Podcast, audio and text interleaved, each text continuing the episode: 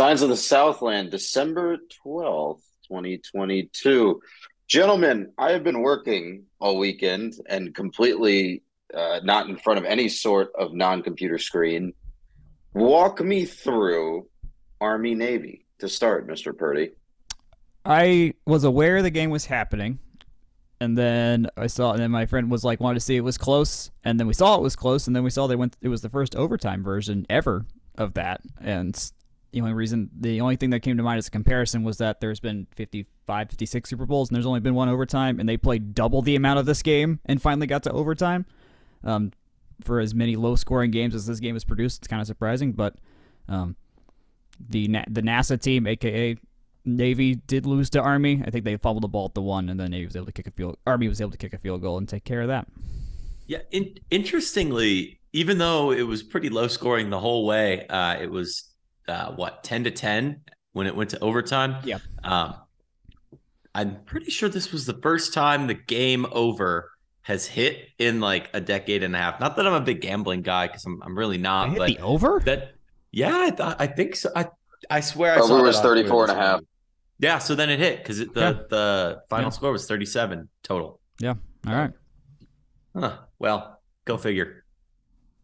Ken's out too. I don't not Friends, Ken, not friend of the podcast, Ken Sugiura, Coach Ken, uh, successor to Paul Johnson Yeah. at Navy. Um, he, he he is out at Navy. So is that rivalry is always brings something new to the table the week after conference championship weekend. Let's pivot over to the NCAA volleyball tournament, which surprisingly is still going despite Georgia Tech not participating in it. You'd think they'd have canceled it after that.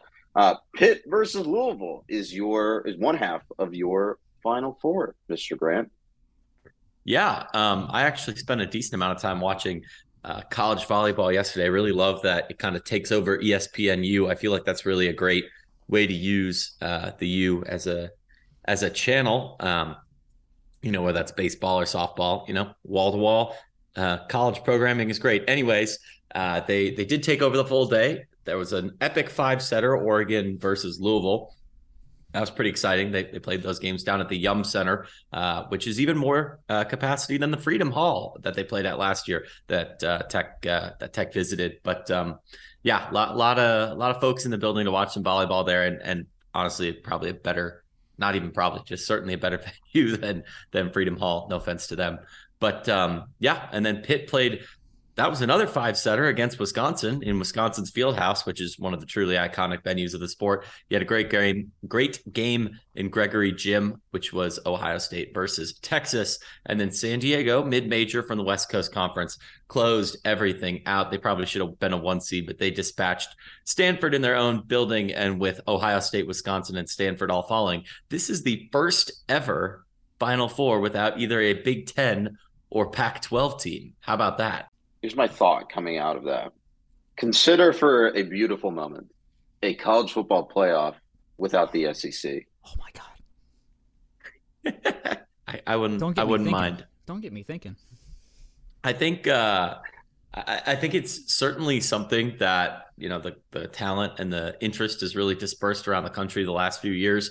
Uh, we've seen a lot of programs really rise up. Even uh, I know we're not really SEC fans in general either, but as the ACCs come up, the SECs had a great little moment too, particularly something like Kentucky. So um, really, really exciting to see more of the country buying into the sport um, in, in some of the traditional backwaters. I will say Omaha is the site for the Final Four. Uh, feels fitting. Uh, NCAA does like having some big events, and Omaha puts on a good show, whether that's swimming or baseball or volleyball. So very exciting there in Nebraska. Uh, Creighton have both strong, strong legacy, so should be a lot of interest. I'm stalling because I had forgotten the thing I really wanted to say, and that's that boys. We've kind of gone down this rabbit hole before. Do you know the best ever finish for an ACC team? We've talked about it on the podcast relatively recently, so it wouldn't surprise me if you remembered. No one. Florida won State, this- Louisville, and Pitt all Final Four. Yeah. Yes.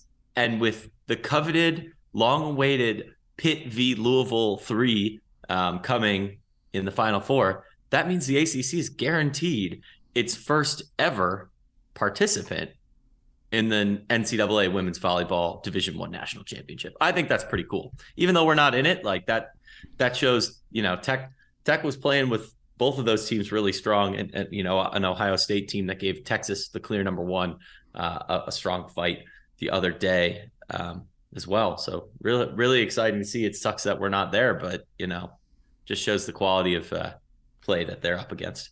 Yeah. Yeah, it's a it's insane to think about where the conference has been and where it is now, uh, right? Because the depth and even the relative depth isn't really there, but the the the conference has only been a regional power for what two three four four years maximum right? Like 20 yeah. 2019 2018 yeah. I mean pitt coming into the conference and, and also louisville um, has kind of come up since they've been in too was was really kind of what turned the corner uh, traditional notre dame strength uh, there as well. But pitt has kind of run run the league since day one and, and louisville's really come up to meet them at their level. But we, we really haven't had a tech style depth or you know third team type situation florida state and miami kind of trailing us there. But the, the top five teams in the conference are all really really phenomenal this year. And that's with a down notre dame and you know the tobacco road schools who've traditionally kind of been at least decent uh, kind of being down as well. One other national championship to watch for 6 p.m again on espnu syracuse does play indiana for the men's soccer. Uh, I was about to say World Series, uh, men's soccer, men's soccer World Series, everyone. Yes, yes. MLS, take note. It's the College yeah. Cup. Put some yeah. respect on its name. In in, in Cary, North Carolina. But yeah, no. Um, just uh, in case anyone else wanted some ACC and or college uh, championship action, we're not really an all ACC podcast. Uh, that's uh, Joey's Joey's domain. But um, in terms of just other interesting sports, that caught my eye as well. We'll win it one day. One day. At some point. One day. At some point, I'm sure. Uh, moving right along, last mention here Brock Purdy is uh, really oh, yes. doing a number on his name as Mr. Irrelevant from a draft a couple years ago. I think Purdy's the more relevant name here. Just speaking from complete bias here, and and also Seattle Seahawks fandom. Like, I don't want the Niners to ever win a game ever, but uh, here we are. Mr. Irrelevant is relevant. This is the most famous Purdy. As far as I know, there's been three in the NFL, and he is the only one that's done anything ever. So, welcome to. It's Brock Sember, as I've always said. Brock Sember? Okay, cool as I've always said. Uh, instead of lingering on that joke, Mr. Purdy, give me some updates on the Campanile and its oh yes. Process. So, um, I mean, we've, I mean, if you've been on campus, you've seen the whole Campanile's been getting redone. The fountain's getting redone. The rec garage is also almost, almost done. Like it's right there. All the bike racks are up. The landscaping's just about almost, done. almost, almost, almost. We're As it third, has been for like three months. I think we just got to the third almost in the last couple weeks. We're only at two almosts before that. Um, okay. But the fountain now is actually turned on at the Campanile. Um, it, and yes, also it's a fountain. Um, it doesn't have those deep. Se- it's only it's only one section. It's slants downwards. I mean, if you go to campus, you'll be able to see it. Um, but uh, there's like no fencing or whatever. Like if it's warm outside, I see absolutely no reason to go jump in it and just cool it. At least get at least get your feet wet or something like that. It's it's it's meant to be inviting, is what I was told. it's more of a shallow pond than a. It really is it ranges from zero feet to like a, a foot. So, but the campanile is still right there. The, the little the spire is right there, and there's nice and there's seating around it now, like there was with the old one, um, and more more landscaping around it too, small trees and stuff and whatnot. So, if you ever go into the nice. Chick Fil A in the student center, which is a real Chick Fil A, you can use and you can get points at it now. Like this is it is a really yes, you can get points at the student center Chick Fil A now. Um, You've so got to be kidding! It is now my oh. number. As one. a minor aside, as a minor aside, that Chick Fil A before before the student center renovation was one of the worst Chick Fil A's in America. Oh yeah, like well, per personal ranking, but like worst Chick Fil A in America that I've ever been to. Uh, I'm very glad that it's now run effectively and efficiently, like most other Chick Fil A's. Good. I'd be a lifetime, whatever their highest status was, if they would have been counting all those points I could have gotten the five years I was at Tech. But neither here nor there. I don't need to go to Chick Fil A anymore than I do trying to lose weight. But anyways, well, how many? How what would your Chick Fil A status would be if you had a couple billion dollars? Let's say it would be shareholder. Fifteen million. It'd be shareholder. Million over five, Mr. Grant. because 15. that is what Brent Key's contract looks like with Georgia Tech. You know, that's uh I, I wouldn't say that this is higher or lower than I expected, if that makes sense. Like it was kind of in the range of my expectations. Um, that being said, $15 million sounds like a plenty nice amount of, of dollars. So congrats to him on that. Uh, it, just in terms of the range, I think it was kind of what I expected. I, I know that some people spun this as like mega discount budget higher, but there was really no way that it was going to come in much lower than this for a power five job. So quite frankly, I, I, I mean, I'd love for this to become seen as an even better value over the next three years based on his five years, based on his performance on the field. And that's kind of where I see it. Yeah, so a couple more details. Five years, fifteen million dollars. It's a it increases over time, uh, starting at two point eight million dollars in fiscal year twenty three, or I guess calendar year twenty three. Um, the buyout will reduce over time uh, the remaining portion of the contract value. Uh, it, it's always the remaining portion of the contract value. It will be fifty percent of the remaining value in year four. Um, the salary pool for assistants and staff is up 30% from 2022 uh, to 7.5 million. Uh, this is all from our good friend Ken Sugiura at the Atlanta Journal Constitution. I will note that Ken did not specify if the assistant pool is just on field or if it's both on field and off field. Um, reminder that you can have 10 total on field coaches but unlimited number of off-field staff.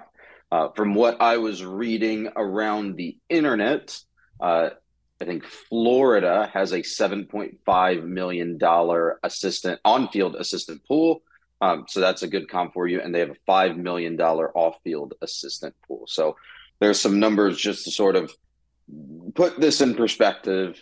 Um, I will say that this is a, all things considered, this is a pretty small contract. This is, a, I mean, average annual value of three million dollars uh, for a Power Five coach. I think Jake, you said it best.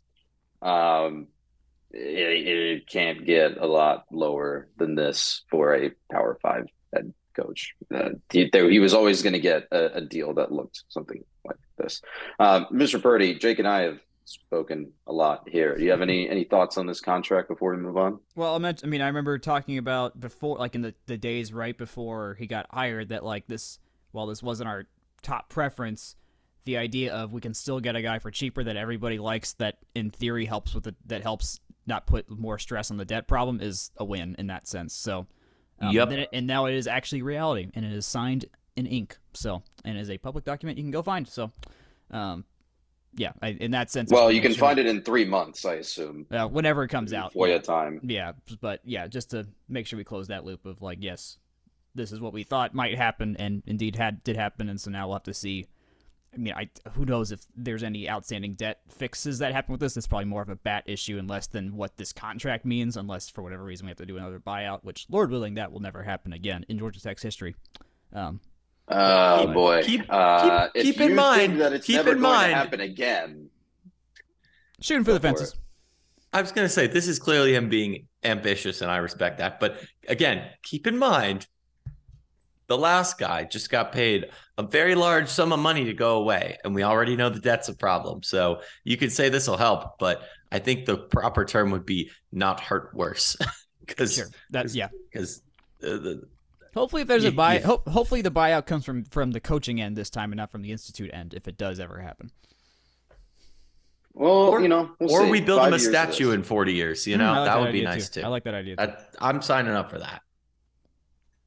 Uh, well, we'll see about that. Um, just to hit a couple of other notes, a lot of portal entrants this week as the transfer portal officially opened. Uh, quarterback Taisun Phommachanh uh, wide receiver Nate McCollum, cornerback Derrik Allen, uh, the aforementioned quarterback Jeff Sims, and offensive line player. I guess it was a utility player. Uh, I think he was offensive line. I'd have to go back and check. Um, Paula Vaipulu, um, all in the portal. Uh, it's a lot of players entering the portal, a lot of name brand players entering the portal. Um, uh, seeing that there's coaching regime change afoot Uh, we will see how Tech uses the portal moving forward uh, in the next couple of weeks. I think we noted when we were talking to Ken last week that this the portal and when it opens and the timing of all that was probably a factor in how Tech wanted to run its coaching search. So um, we'll see how they replace some of these uh, some of these players at skill positions.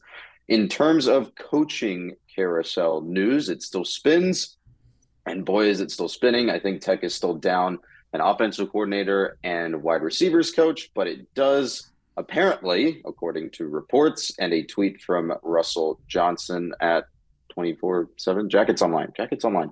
Um, uh, uh, App State's offensive line coach Geep Wade is already out recruiting for Georgia Tech. Uh, that has not been confirmed by the school, but Russell did retweet a recruit posting that uh, Wade had visited him. So in tech gear, weird acting on official in tech duty. gear. College coaching. Maybe they just like so white and gold. You know, I don't know. with conveniently located interlocking GTs on the chest. Yep. I'm I'm kind of impressed at how fast they got him gear. Personally, do do you think they like thought, uh, like put the contract on top of a pullover when they send it over? I, I imagine. I wonder if they overnighted something. Yeah, or they sent him thirty bucks and said, or however many bucks said, "Hey, go to Dick's and go get go get a shirt for yourself and go from I'm there." sending you. I'm he can walk you past NFT. the aisles and aisles and aisles of red and black they have at local Dick's Sporting Goods. Ugh. Speaking of red and black, head coach Brent Key had an interesting uh, selection of words to say at halftime of the recent men's basketball game version of Clean Old Fashioned Hate. This is an absolute dream come true.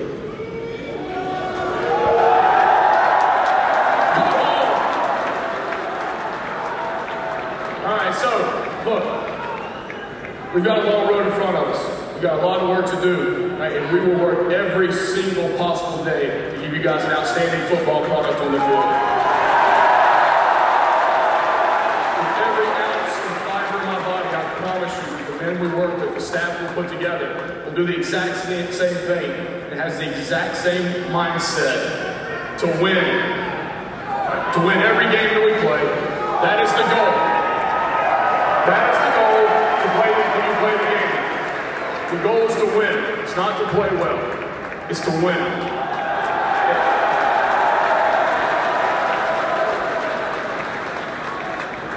We've got to keep the same enthusiasm, the same excitement going through the entire season. There's going to be ups, there's going to be downs. You guys do not change. Y'all are what makes this place special. And this is the greatest school in the entire state, in the entire country, and in the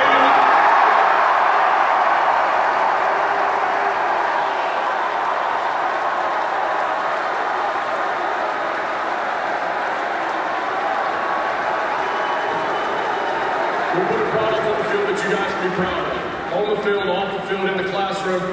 And that's our goal. Our, for our players to be better when they leave here than when they got here. For our players all to graduate with the degree that they want and the degree that's meaningful and to set them for life after football. And to teach our players how to play winning football, to develop them on the field. uh, individually as players and collectively as a team. And that's how we have to play. We'll play as a team. We'll be the most disciplined team on the field. That is, that's our goal. Be disciplined, play with toughness, be physical, be fast. All the things are important building a great football team, guys. But the most important thing we have to have are y'all. We have to have the fans. We have to have the fan support because we're all in this together. Every one of us.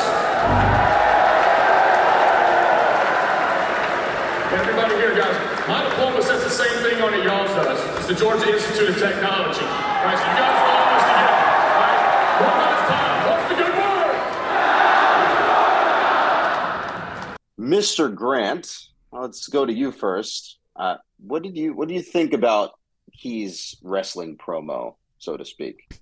I mean, I'm sure it probably hit a little bit different live. I've I've listened to it, gosh, probably three or four times because uh, both Jack and Ken, and I think maybe Kelly Quinlan, uh, were kind enough to record it and post it and send it and distribute it. You know, all that good stuff.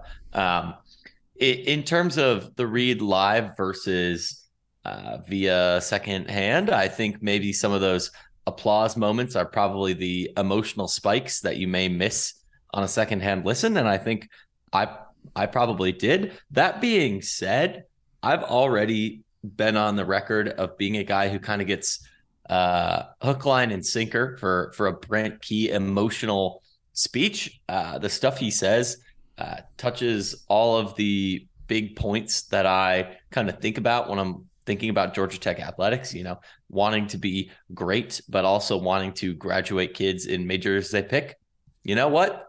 Dang it, that's what I want. Um, you know, be, being successful on the field. He said about everything you could reasonably expect him to say, and uh, yeah, I mean that's that's what they sent him there to do, get people excited for next year. So I think I, he achieved that. I can assuredly say you would have been screaming at the top of your lungs um, in that moment yeah. because a I've never heard McCamish louder for one. Like I, I, I don't think there's been a sold out game since I've been there, and I didn't attend that many men's basketball games as a student, which is why um, I'd missed a lot of moments that would have accounted for that. But I mean, no point at, in the game was louder than the than when he got people to stay to hell with Georgia. Like that, it just it never got louder in there, um, and people were just really into it. And I'll note um, he was sitting with uh, Dr. Cabrera, Beth Cabrera, and Mark Teixeira at the game. They were all courtside together.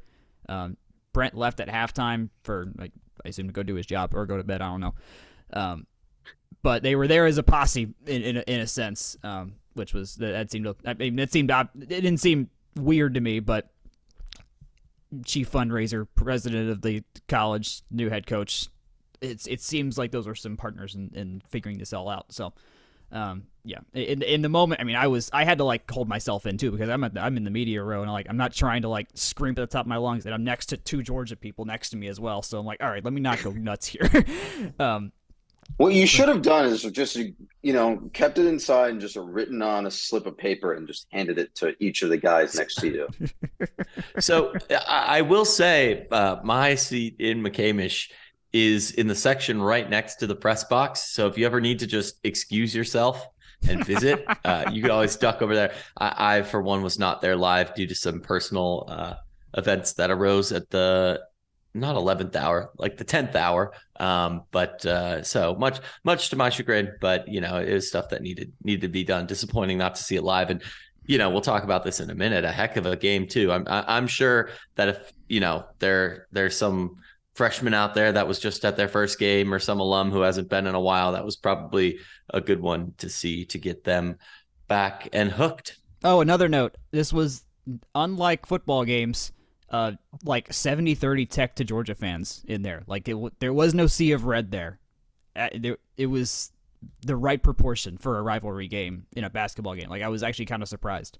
Um, and also, just to echo what Key said, he says what we say go to the games. You, you should check out a Tech UGA baseball game because those are fun and delightfully tech skewed and uh, also volleyball. Those crowds are feral. There, there are there are no there are no tickets left for a UGA fan to buy for volleyball. So that's always a nice thing too. I mean, it helps when we have a volleyball and baseball. Clean old fashioned hate. Like those crowds are legitimately feral. Oh, like oh, it's it's kind of bad. Like if, if the baseball ones, especially. If we're gonna do some remembering, some Tuesday night back when so Jack they used to play the UGA Tech baseball series split over three Tuesdays rather than as a weekend series, ah, okay. one in each location. Yeah. So, and, and, it was always early in the season too, with the late in the season game mm-hmm. being um, up at Truist right. or Turner, depending on how far back you want to go. But those early season games, gross, cold, dark, not that full because even though it's a rivalry game, it's a Tuesday night and it's disgusting. Um, yeah, that's that's that's saucy, but um, also, while I indulge myself here, that tw- that 2019 game at Truist Park, yeah, that was not mostly Tech fans because there were 30,000 people there or 20,000 people there. But man, they need to move that game back from Coolray. I'm, I'm. That's my new. They need to play volleyball games in McCamish. Uh, McCamish, yeah. sorry. Uh, hill You've, to die on. I want that Truist mountain. game back. I will. I we will now post need to give you multiple win, new windmills we need to give you multiple new windmills to fight now. I'm the boy with the thumb And in the on that dike, you know. But uh, And on that note, we'll be right back to talk about the men's basketball game after this short break.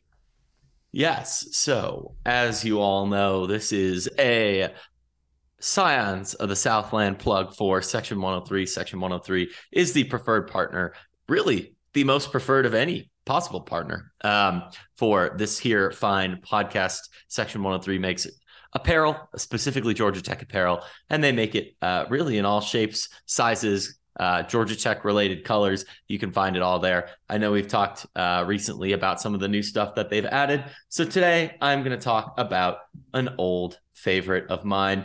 The very first thing uh, I got from Section 103 was the uh, I'm a Ramblin' Wreck from Georgia Tech t-shirt, uh, but they've also got a number of long-standing designs, a lot of them centered around the word mark uh, so the the Tech, the Georgia Tech, and also the interlocking GT. It is very hard to go wrong. They've got it on navy, gold, and gray backgrounds, and you can really get it in uh, sweatshirt. You can get it in uh, short sleeve, long sleeve, all that, all that great stuff in really any conceivable combination of the above. As always, free shipping on orders over 70 bucks, and they are a great partner for this here podcast. Welcome back to Scions of the Southland. Gentlemen, let's continue our conversation on the men's basketball game at McCamish Pavilion versus the Athens Community College. This was a this was a fun one. This was a thrilling one. It was a clean old fashioned win. Mr. Purdy, you were on Media Row. Tell us a little bit more about it.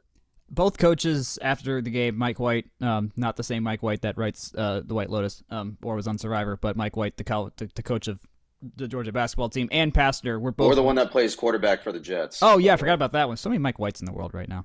Um, they they were both very emphatic that it was just a good basketball game in general. Like they both were able to take the just see that outside of what they were wanting to do. That was like this was just fun to be at, just in general. Um, it was a 79-77 win, 77-75, something like that. Two point win uh, for the Jackets in the last few seconds. Um, Georgia, they admitted mean, they had some stuff they wanted to get better at. Tech had some stuff they could have gotten better at as well.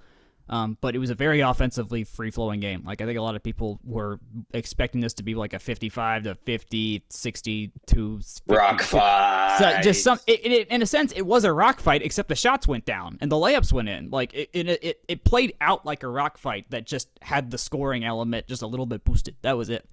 Um, the last uh, the last part in the last like few plays there they uh who was it uh Javon had the Javon ah shit oh, crap forget Franklin. Frank no it wasn't Franklin um the guy that made the steal at the last second um, Jalon Moore. Jalon Moore yes um Georgia's coach that got asked about it directly like what was that play there and they thought that was a play that would work against man or zone um and that they just Mhm. didn't do it well enough is basically how they frame that, or how Coach White framed that. Um, so yeah, it was a great game for us for sure. Um, I mean, granted, we had to go into UNC after, and then that didn't go as well. So, which we'll get to, but uh, yeah, I think the effort was great. Um, there, there was a there was the other funny thing I found was that anytime that Lance Terry for Tech or Terry Roberts for Georgia ever did anything, they would always follow each other. If if, if Lance Terry made a bucket, Terry Roberts made a bucket, or the other way around. They always came in pairs. I, I don't know why, but it was just one of those weird things. Like, okay, Lance Terry shot. Ooh, that that doesn't matter because Terry Roberts is getting the next bucket, and it doesn't mean anything. Um, but no, in terms of ex- like fan experience, that was definitely, uh, I mean, the best McCamish thing since volleyball this season. Um, there's a lot of people. I mean, they, it was that was as full. I, I go to more women's games than men's games, so I don't see the arena that full all, all the time. So that was good to see. Um, and then the key thing we talked about that was a nice energy boost as well. Um, the team itself uh, will, I mean, as we'll talk about after UNC, they still got some ways to go. Um, they're not all the way there yet. Uh, oh, also watch Jeff, watch Coach Pastner's press conference if you haven't already. Before he starts taking questions, he starts talking about outer space, and then Ken Sugiura walks in and immediately starts t- making fun of Michigan University, Ken's alma mater. Like it is just, it is the funniest stuff. Um, I, His his pressers have have long been must watch TV. Yeah. uh, if I do say so. Yeah. Um, and he was very, he was Also, also, Michigan University is a new one. by the way. Yeah, no, it was Michigan really funny. University It is was really a new it was one. really funny. Just the timing when Ken walked in, it just it was funny. I'll note, um, and this is another reason why I love Josh Pastner is he made he like took like a minute and Tech po- reposted this today. Um, how like he mentioned like that game was important for the student body as a whole because that was that was reading day for everybody. That was the fir- that was uh, yeah Tuesday night, um, going into reading day. That was last day of classes going into reading day. Sorry, um, and that just for those that were there, and there was a lot of students there, they managed to unfurl the the big gold and white tifo that goes up at football games as well, which, um, according to my friend Taylor, was the first time in a lo- in a while that had even gotten used, and it got fully unfurled. Like we had enough students to fully unfurl it. Jack, I, I can do you one better on the Please. source, and as the guy who used to be the guy who would unfurl. Oh, you did the tifo, unfurl. Oh, right, yeah, Reck Club Yeah. does that. That's right. So, yeah, yeah, so f- I was football and basketball chair of Reck Club. Longtime listeners are sick of me saying that. Um, but as somebody who was the person who hold held both of those at the same time, uh, I figured we could get some synergy out of the flag uh, being not used for anything during the winter. So, Yeah. fun fact: um, I think this was Akshay's junior year, my sophomore year. No, no, it would have been your senior year, my junior year. So, Yep. Georgia Tech men's basketball was, uh, let's say, middling at best, and that's pretty generous. But uh, right after generous. the turn of the year, we were like, "Hey, uh, we're done with football season. We don't have this flag. Uh, let's." On a Friday, all go over with the athletic staff and practice unfurling it. You know, we're going to get everyone there. And there was two conditions. They didn't want to do it in a sellout for the first time because that would be too like many people in the concourse and down on the floor and all that good stuff. And they didn't want to do it when it was too empty because that would be lame, right? You know, so if Right. you only fill up the section halfway, that would be bleh. So the rest of the way, we had either complete and total sellout, i.e., UNC, and I think we might have played Duke at there was a home Duke that game. year, There was a Duke game. I was yeah. at that. um, so like messy zoo uh, of games, or it was half abandoned because the team was, dare I say, not that great. So the flag sat there the entire year and never got used. Oh man. And then the next year, I was not in charge of that, so I don't really know what happened. And then they were going to try and do it during COVID, just to like, you know, see if it would fill the arena and add some ambiance. But then everyone was like, mm, everyone touching stuff and eh, questions. And this is just the first time they were able to ever pull it off. So um, can confirm that we've never uh, used the flag for that before in the past. And then they finally, you know, had the right combination of somebody who remembered that it existed and uh, a, a- an interesting need. So that was that was cool to see finally done. I I would think it wouldn't take five years to get a flag unfailed, but you know, Let's talk about UNC very quickly. Uh, the main headline on this one is, and I quote, "They are bigger than us and better at rebounding," isn't it? Yeah, I mean, I I'll, I'll take the lead on that one too because I watched all of that game. Uh, it was not, as I would say, delightful. We were out rebounded 43 to 22. We had a grand total of one offensive rebound, and I remember exactly when it happened because it was very late in the game. And I was like, hmm, I don't think we've had any offensive rebounds yet, and we had. Um, of note, Javon Franklin did only play six minutes. He came out at about the, I think it was like the 12 minute break, and I don't believe he ever saw the floor again. Uh, it was a game that was No. pretty tight the most of the first half uh, until UNC went on, on went on an 11 and 0 run, which is never great. Uh, the final margin wound up being a 16 point margin, so obviously there was a little bit more of outplaying in there, but really. Um, Bacot, uh, Armando Bacot, star of UNC, did come back after some uh, previously missing some time. He played 33 minutes, uh, so started and played 33 minutes, I should say. So up there with the UNC team, and he was really all over, all over the board, all over the boards, all over the, with 13 of them. Sorry, uh, and uh, he also played a pretty clean game, one foul, 21 points, pretty clean in terms of eight for 16 from the floor. So really can't do much when their stars on and you let them go on a quick run. And it, I, I, I would say that's what put the game out of reach. We, we tried in the second half, but just never got closer than another seven or eight points. Ugh, not not ideal. Uh, men's basketball will next play Alabama State, but before we move on, to that get right game and women's basketball up ahead. Mr. Purdy, anything on the UNC game? No, I mean I turned I was able to tune in during the second half, and mean by that point it was pretty much out of the way and gone. Um, so that was that was unfortunate. It's really timely that we don't play for a week so that Deivon and Javon can get healthy as well. Um, it didn't seem like two major nicks, so I imagine they'll be healthy and good to go for Alabama State. Um, but they'll be, and they also Pastner in the post game, which was I just listened to it. I didn't actually, I wasn't there in North Carolina, uh, but he mentioned they needed to get better with conditioning, and they're going to work on that this week. So one one thing I will note is Deivon Smith uh, was uh, kind of O for everything from the floor. Uh, 22 minutes of play. Uh, he was having a, a, tough time getting shots to fall, but that doesn't mean he wasn't really athletic up and down the court. He had uh, pretty, uh, I would say, still meaningful impact on the game, even if you looked at it and were like, hmm. But that's, I mean, you still got to get those shots to fall. Kyle Sturdivant with went 0 for 6. Uh, I, think the shot selection just in general from the team probably leaves a little bit to be desired. Uh, I, I, don't think that's too harsh or un, unfair to say yet. But when you know you're you're going up against a, a very talented team, yeah, one that was on a four game skid, but one that is still very talented in their in their home building to to open ACC play, having um, having Sturdivant go 0 for 6, Deivon 0 for 5. Um, that that that's pretty tough.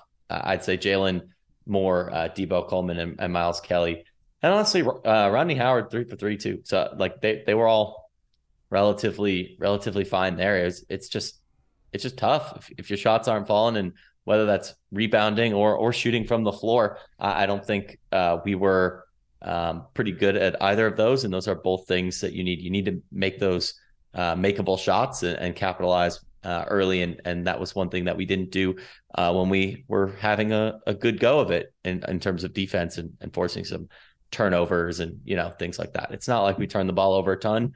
Uh, it's not like we fouled too excessively. Granted, we did double them up in terms of fouls, which you don't want, but it's kind of something that you may or may not expect going up to going up to Tobacco Road as well. Unless you're going to Winston Salem. the black and gold headed uh, stepchild of the ACC.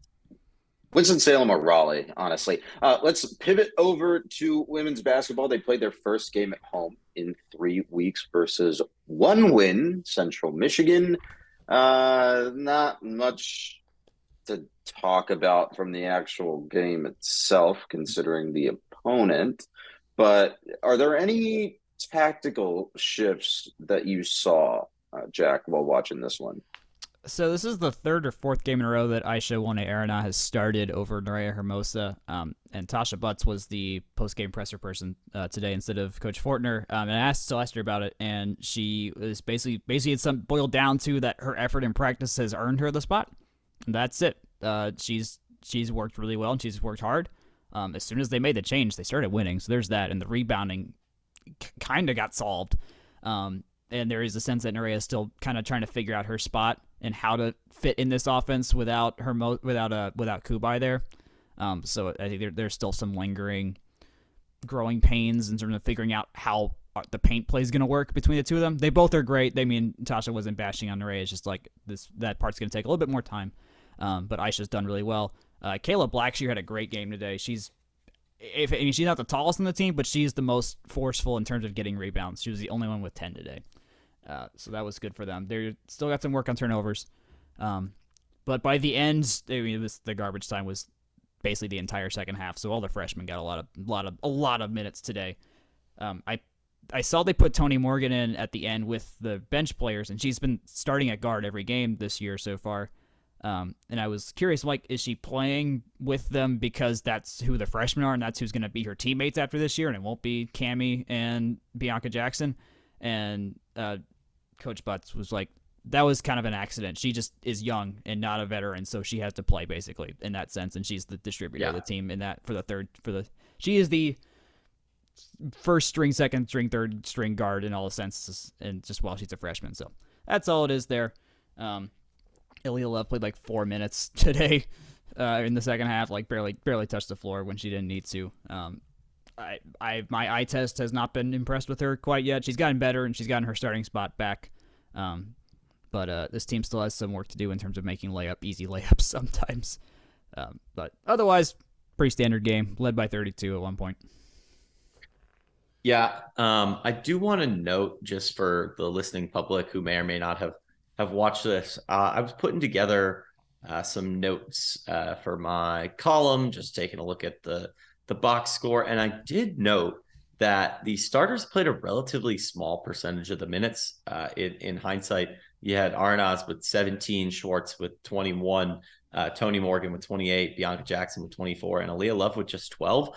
Um, that yields you a pretty interesting selection of the bench. Uh, you can take a take a cross um, cross profile cross section. There we go uh, of the rest of the bench, and, and, there were seven in the rotation that that did see the floor. Um, Thirty four or thirty eight points from the bench. So definitely an interesting day just to just to see the the lineup rotation getting different getting different folks in. So yeah. that is is worth noting. But in general, uh, I'm gonna check the exact number here before I say it out loud. But I've, I've Georgia the, Tech, I've got the minutes on me for at least for today's game. They give you the fan, was, they give you a really fancy paper after the games of women's basketball games with all this info. I was gonna go with the RPI, but uh, Tech's at 69th, and Central Michigan is, I believe, at 320. Yeah, Cent- Central Michigan's at 320th. So again, again, they're one and eight right now, and they look like a one and eight team. So that that makes sense it's uh it's not the place you want to be. Uh, for context, um, they were 287th last year when we played them in their own building. Um, again, I don't really see what the value of playing on the road at Mount Pleasant is. Maybe I see getting them in our building, but I just I don't think we learned really much much of anything from this, right? Is is that fair to say? Uh, yeah, I, think they're just working. This was, if anything, a training game. It counted, so they played like it was a real game. But I mean, by the second half, I mean, Cam Cam Swartz played four minutes. Love played three minutes. So like this was also, I mean, in a lot of senses, this was all right. Let's figure out what else works rotation wise, and they're still working on that. Like they're not done with that project and what their early game, mid game, and late game strategies are. Um, so that'll be uh, something else they can work on this week before they go to Boston College um, which will be it'll be Cam Swartz's return game home, uh, where she played her first four years. Yep. Right. So that is Alabama State on Saturday for men's basketball. That's a 2 p.m. tip at home. And then at Boston College away for women's basketball on Sunday at 1 p.m. So interesting week. I mean, interesting setup next weekend after the finals break. And I'm sure Mr. Grant, in order to preview this Boston College game, has a similarly interesting setup. Yeah. So I have my website of results. Do you guys remember the premise, the the timeline and all that? Since 2016? 18? Yep. Since since 2016, 17. Okay. Uh, today we're only looking at Boston College since since that was the theme to go off of. Georgia Tech um, has played them, or I guess matched up against them head to head in every sport. Uh, well, every sport that we can can do this error. Whoa, that we error. have that we play with them. Yes. Hold on, my thing is spitting out an error. I had it all queued up. Oh no. Vamp here for a second. This is why you never do live demos. Ah, got it. I got it. Uh, Georgia Tech has played Boston College in baseball, football, men's basketball, men's and women's swimming, men's and women's tennis, softball, and volleyball. Pretty straightforward ask for y'all today. What is Georgia Tech's win percentage against Boston College, the school which we have the greatest win percentage against in the last seven years? Across all sports. Across all sports. Ooh, okay.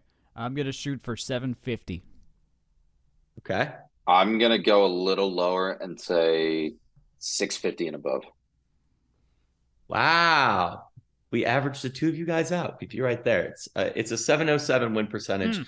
41 wins, 17 losses, and uh, we've played them, like I said, in every sport. Interestingly, um, softball and football are the ones that are under 500, unless softball's just at it, and I need to add a, a 500 uh, line to my chart. But football is uh, is is certainly below with uh, everyone else being above. Men's swimming, women's swimming, and both tennis teams have never lost to Boston College during this window. Thank you for indulging me there. Women's basketball, I believe, is going for their either seventh out of nine or yeah, I think it's seventh out of nine wins in that. Well, they dropped they dropped this fixture.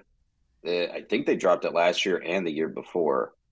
Yes, they're they are going for their seventh out of nine. They're currently six out of eight in the last uh, six and change seasons against Boston College. Mm. Yeah. Uh, also, one other note before we move away on this: hasn't football only played them like twice in that span? Three times. Two games okay, were against 21, Geoff Collins. Yeah. So 21. Geoff Collins teams. Oh, so 21 and 19. 21 and 20. Do you know what the third game was? Ireland. Yes. No, it can't have been Ireland. Ireland yes. was oh no, Ireland was 16. Yeah, that's right. Yeah. Yes. Do you want to know a fun fact about that specific game as it relates to this data set? Go for it. That is the oldest game in this data set. Someone cherry picked when he started at college. Yes, I did. It was a pain in the butt to compile all this. I was like, you know what?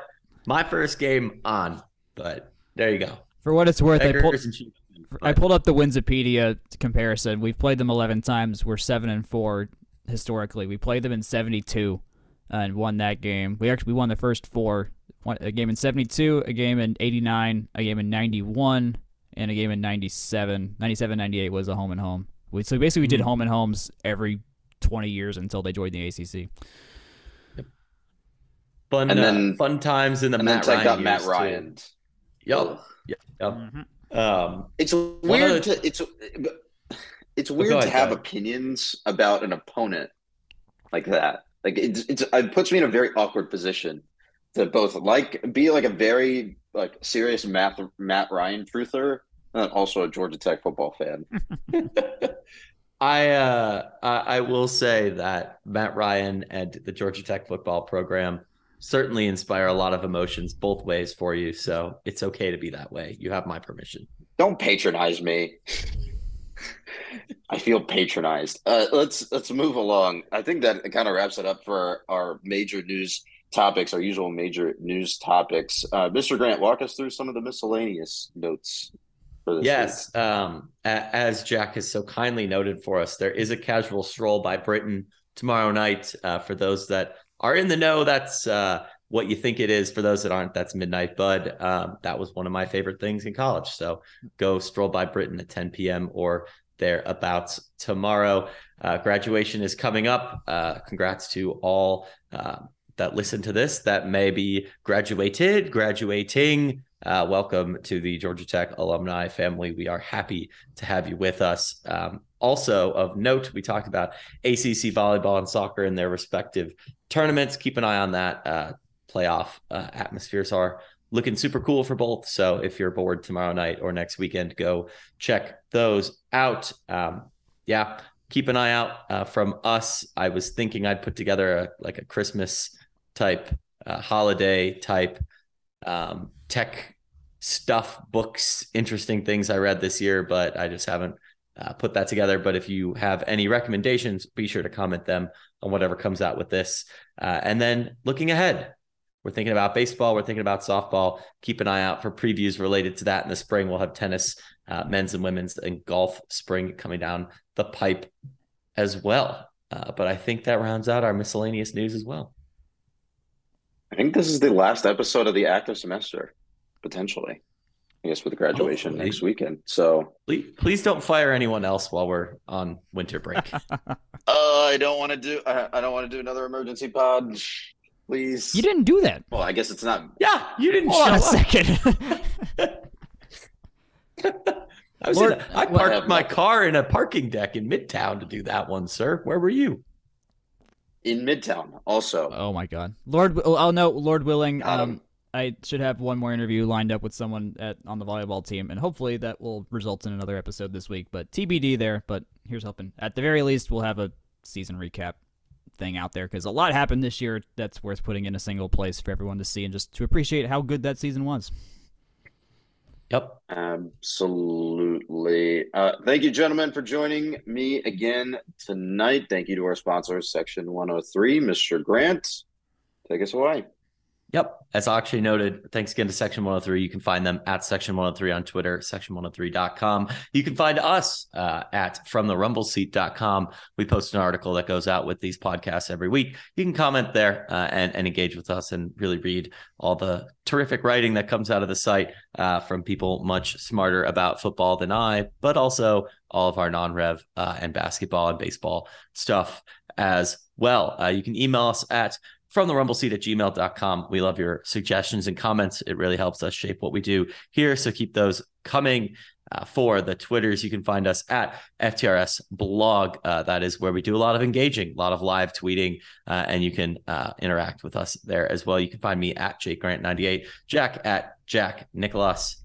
You can also find us on Facebook and Instagram, uh, super close to the 5,000 follower mark on Facebook. So be a part of that. Jack's been doing great content on Instagram as well. Those are at From the Rumble Seat. You can find this podcast wherever fine podcasts are sold and or distributed go like subscribe unsubscribe you know subscribe on someone else's phone tell your friends tell your family we really appreciate it and uh yeah as always, give us feedback if you've got it. And we really appreciate you helping us steer where this podcast goes next. Thanks for listening. Good night, good luck, and go, Jackets.